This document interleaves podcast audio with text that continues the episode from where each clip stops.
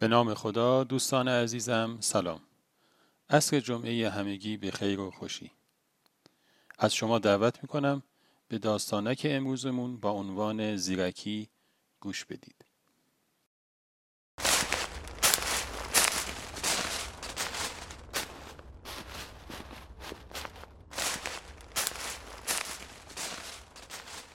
بهلول کناری ایستاده بود و با دقت به سخنان استاد گوش می‌داد. ناگهان کلوخی از روی زمین برداشت و به سر او کوبید. شاگردان استاد بهلول را دوره کردند و او را گرفتند که به سزای عملش برسانند. بهلول گفت مگر من چه ظلمی به شما کرده ام که می‌خواهید مرا ادب کنید؟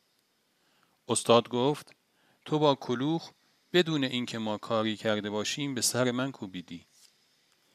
بهلول گفت مگر شما به سخنان امام صادق علیه السلام ایراد نمی گرفتی که ایشان می‌گوید آتش جهنم شیطان را معذب خواهد ساخت؟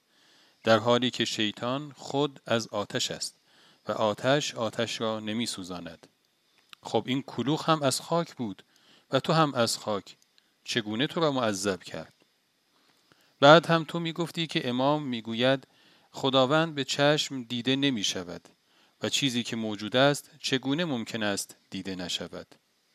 بعد او به شاگردان کرد و گفت شما اینجا دردی می‌بینید؟ استاد می‌گوید که سرش درد گرفته ولی من که چیزی نمی‌بینم. سومین ایراد تو این بود که امام می‌گوید فائل و به جای آورنده کارها خود بندگانند در حالی که این گفته خطاست و اعمال از جانب پروردگار است و در حقیقت فائل خداوند است. پس در واقع این کلوخ از طرف خداوند بر سر تو کوبیده شد و من تقصیری نداشتم.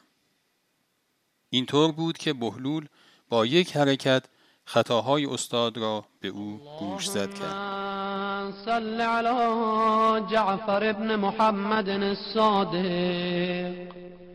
خازن العلم الداعی الیک الداعي إليك بالحق النور المبين. اللهم وكما جعلته معدن كلامك ووحيه. خب دوستان همیشه همراه.